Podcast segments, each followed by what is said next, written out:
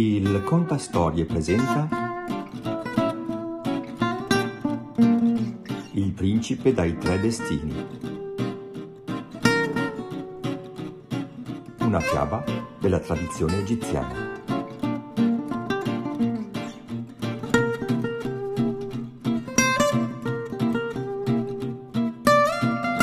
Migliaia di anni fa, in Egitto, il faraone convocò le sacerdotesse affinché benedicessero il suo erede appena nato. Quando queste si riunirono davanti alla culla reale, i loro sorrisi si trasformarono in espressioni di tristezza, poiché lessero sul volto del bambino l'ingrato destino che lo aspettava. Cosa succede? chiese allarmata la grande sposa reale. Vostro figlio porta con sé una triste sorte, rispose la sacerdotessa più giovane, e non possiamo fare nulla per lui, poiché è scritto che un cane, un serpente o un coccodrillo causeranno la sua morte.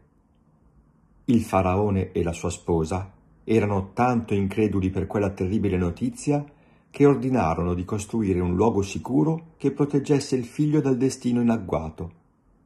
Nei mesi successivi venne così eretta una fortezza per il giovane principe.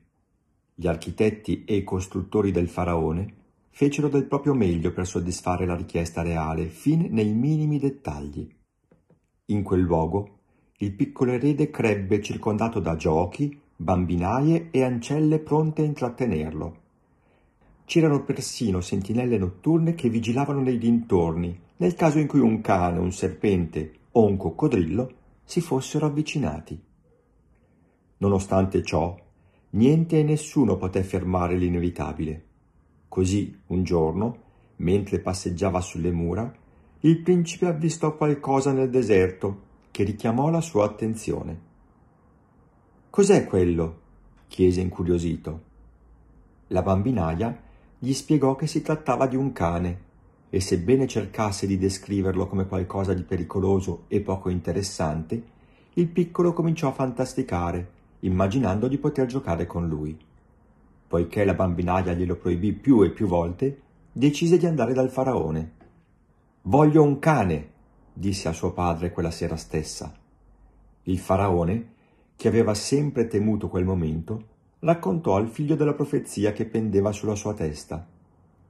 Il tuo destino è quello di morire per colpa di un cane, un serpente o un coccodrillo, gli confessò. Ecco perché devi stare lontano da questi tre animali. Il giovane erede però non si spaventò. Al contrario, si sentì sollevato nel comprendere finalmente perché era cresciuto isolato nella fortezza. In quel momento decise che non era più disposto a vivere nella paura. Padre, Desidero un cane che mi faccia compagnia, gli spiegò. Trascorrere le giornate in solitudine è per me una grande sciagura. Il faraone acconsentì, convinto che un cucciolo non avrebbe potuto fare del male al figlio. Se ne sarebbe sbarazzato non appena fosse cresciuto, diventando una minaccia. Ma per allora suo figlio sarebbe stato un uomo ormai e l'attaccamento all'animale sarebbe sicuramente diminuito. Così, pochi giorni dopo, gli donò un cagnolino, che cominciò subito a leccarlo e a mordicchiarlo affettuosamente. Trascorsero gli anni senza che nessun pericolo mettesse a repentaglio la vita del giovane erede, e arrivò il giorno in cui questi divenne un uomo.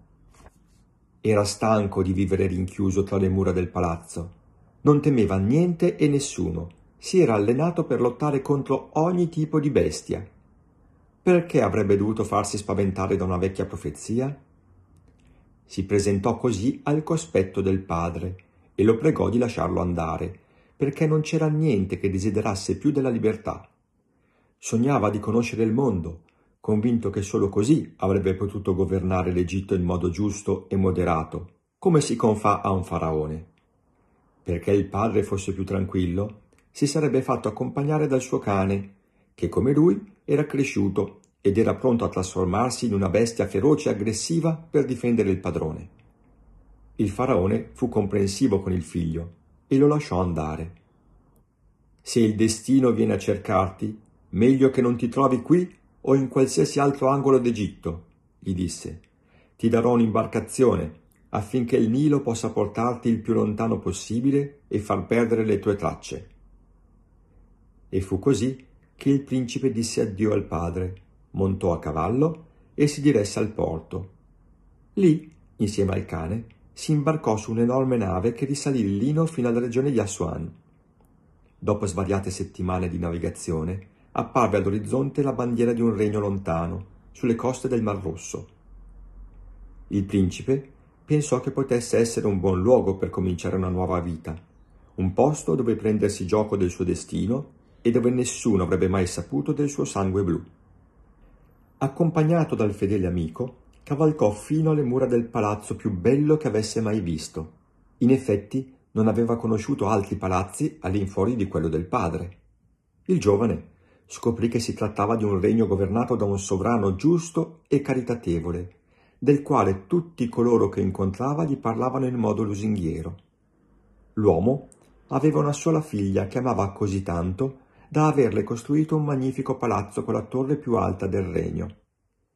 Le finestre si trovavano a settanta metri da terra, e non per un semplice capriccio, ma per volere del re, il quale credeva che un principe degno di sua figlia avrebbe dovuto avere il coraggio di arrampicarsi fino alla finestra dalla quale si affacciava sempre la principessa, dimostrando così di essere disposto a qualsiasi cosa pur di renderla felice.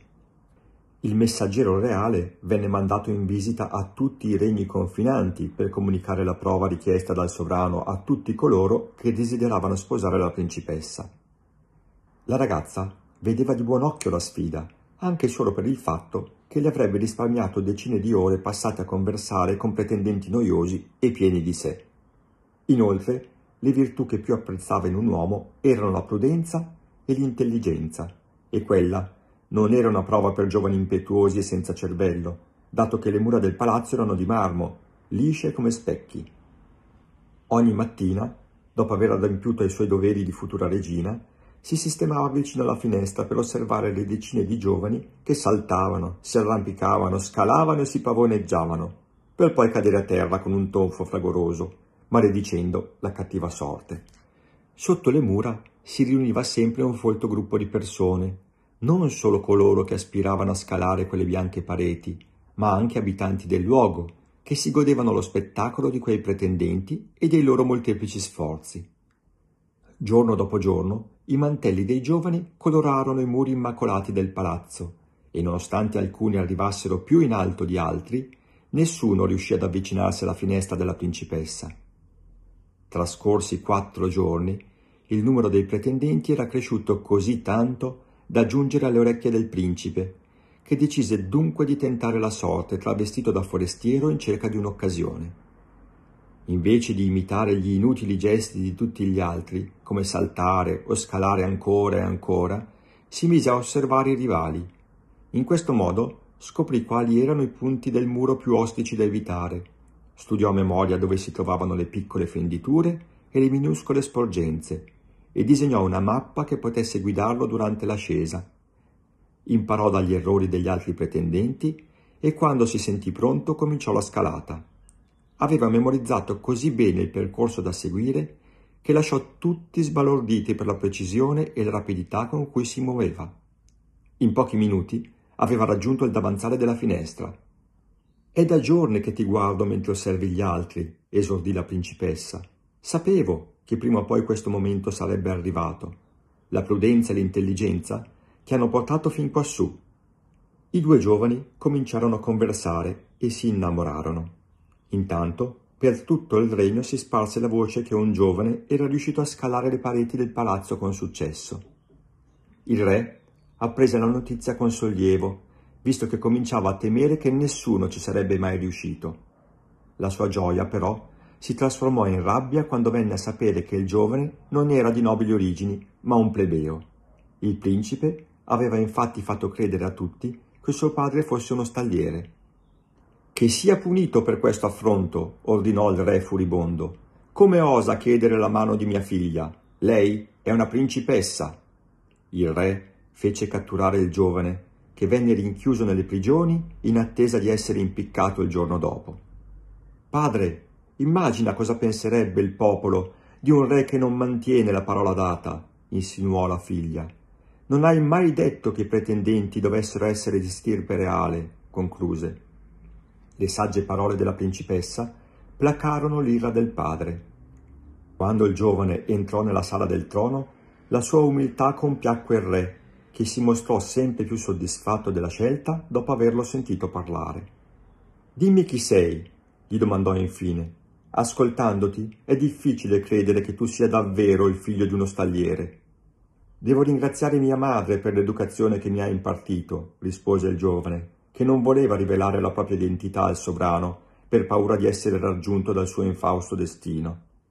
Seppur insoddisfatto, il re accettò quella risposta e diede la propria benedizione al matrimonio. Prima della cerimonia, però, il giovane volle confessare la verità alla futura sposa. Sono un principe, ma la mia vita dipende da tre creature, un cane, un serpente e un coccodrillo, le confessò. La principessa ascoltò la storia della profezia senza capacitarsi di come il giovane potesse essere così affezionato al proprio cane. È stato il mio unico amico fin da quando io ero piccolo e lui un cucciolo. Non mi farebbe mai del male, rispose il principe. Non preoccuparti, porto sempre con me una spada e ogni volta che uscirò dal palazzo mi farò scortare da una guardia reale. Il giorno successivo si celebrò il matrimonio e qualche mese dopo arrivò la notizia che il faraone, ormai solo e malato, cercava il figlio, suo erede, per trascorrere gli ultimi momenti insieme a lui. Il giovane decise di tornare dal padre per esaudire quell'ultimo desiderio. Salutò la moglie e si mise in cammino. Il viaggio durò diversi giorni e diverse notti. Un pomeriggio, mentre riposava sulle rive del Nilo, un enorme coccodrillo strisciò fino a lui. Fortunatamente la guardia che lo accompagnava si svegliò in tempo e rifilò alla bestia una pozione che la fece dormire per giorni. Il giovane credette così di aver evitato uno dei suoi tristi destini. Alla fine il giovane raggiunse l'anziano padre. Tornato in Egitto, si rese conto di quanto gli fosse mancato il suo paese e capì che non avrebbe più voluto lasciarlo. Chiese così alla moglie di raggiungerlo per regnare insieme e qualche settimana dopo i due giovani si rincontrarono. Una notte la principessa si stava per addormentare quando vide una strana creatura in un angolo della stanza. I suoi occhi brillavano nell'oscurità mentre si dirigeva lentamente verso il suo sposo, che dormiva sereno. La giovane si rannicchiò spaventata quando capì che si trattava di un enorme serpente. Radunando tutto il suo coraggio, pensò velocemente a come liberarsi di lui. Appoggiò a terra uno specchio e una scodella di latte caldo. Attratto dall'odore, il serpente strisciò fino a lì. Vedendosi riflesso nello specchio, pensò che ci fosse un altro rettile pronto ad avventarsi sulla sua preda e lottò contro la sua immagine fino a rimanere senza forze. Così, grazie alla moglie, il principe fu certo di essere sfuggito per sempre a un altro dei suoi tre destini. La mattina dopo, il giovane cavalcò fino al fiume in compagnia del suo fedele cane, che ormai era molto vecchio e praticamente cieco. All'improvviso, qualcosa di simile a un tronco attirò la sua attenzione. Scese dal cavallo e si avvicinò ma in quell'attimo si rese conto di essersi sbagliato. Le enormi fauci di un coccodrillo del Nilo rivelarono la terribile verità. Non puoi sfuggire, disse il rettile, io sono il tuo destino. In quel momento il principe capì che ovunque fosse andato e qualsiasi cosa avesse fatto sarebbe sempre stato in pericolo. Per la prima volta temette per la propria vita e così andò da un anziano mago per chiedere il suo aiuto. C'è un modo per liberarti dalla profezia, gli disse. Devi scavare un pozzo nella sabbia arida e riempirlo d'acqua. Solo così il maleficio svanirà. In caso contrario, la morte presto ti troverà. Il giovane se ne andò angosciato, poiché sapeva che era impossibile far sì che un pozzo di arida sabbia non si prosciugasse immediatamente. Condivise la sua preoccupazione con la principessa che vedendolo così avvilito provò a non dare troppa importanza a quello strano compito. Come può una buca fatta di sabbia rimanere piena d'acqua? continuava a ripetere il giovane. Non temere, lo tranquillizzò la moglie. Conosco le proprietà delle piante. Nel deserto, non lontano da qui, cresce un piccolo fiore con solo tredici petali che manterrà l'acqua nel pozzo per tutto l'anno. Andrò a raccoglierlo all'alba. Nel frattempo tu comincia a scavare. Prima che sorgesse il sole, la principessa si incamminò verso il deserto, con il cuore stretto in una morsa perché in realtà non sapeva dove si trovasse quel fiore. Per strada incontrò un gatto sacro. Rappresentava Bastet, la dea dell'armonia e della felicità, che volle aiutarla. Il gatto le disse che avrebbe potuto trovare il fiore portentoso in cima a una montagna sferzata dai venti di due divinità furibonde. Determinata, la donna raggiunse il monte, arrampicandosi fino in cima come poté e aggrappandosi alle più piccole radici che le dita riuscirono ad afferrare. Se il mio sposo è riuscito a scalare le mura del castello senza nemmeno conoscermi, il minimo che posso fare è scalare questa montagna per salvarlo, si ripeteva per darsi coraggio. Quando finalmente arrivò in cima, si scatenò una tormenta che la obbligò a chiudere gli occhi. Si lamentò della sfortuna che le impediva di individuare il fiore magico. Però non si perse d'animo e cominciò a tastare il terreno finché non trovò un bocciolo delicato tra le rocce appuntite. Tremando, contò i petali. Uno, due, tre, fino ad arrivare a tredici. Strinse il fiore al petto e cominciò la discesa trovò il marito in riva al fiume, nei pressi del pozzo che aveva scavato e sotto l'implacabile sguardo del coccodrillo. La principessa mise il fiore nella buca e il giovane ci versò sopra l'acqua e attese. I minuti divennero ore e l'acqua non se ne andò. Allora il principe guardò trionfante il coccodrillo che si immerse nel fiume, sconfitto. E fu così che grazie alla principessa il principe sfuggì per sempre a un altro dei suoi tre destini. La coppia felice festeggiò quella grazia con una battuta di caccia. Come sempre, vennero accompagnati dal fedele cane, che però, a causa della sua cecità, sprofondò in un terreno paludoso. Il suo padrone lo raggiunse per aiutarlo, ma sfortunatamente anch'egli cominciò a sprofondare in quell'acquitino ingannevole. La principessa agì in fretta, trovò una corda, la lanciò allo sposo e lo aiutò a uscire. Mi spiace che il tuo cane sia morto, si rattristò lei, ma consolati con il fatto che d'ora in avanti non avrai più nulla di che preoccuparti. E fu così che grazie all'intelligenza, al coraggio e alla forza della principessa, il principe si liberò anche dell'ultimo terribile destino.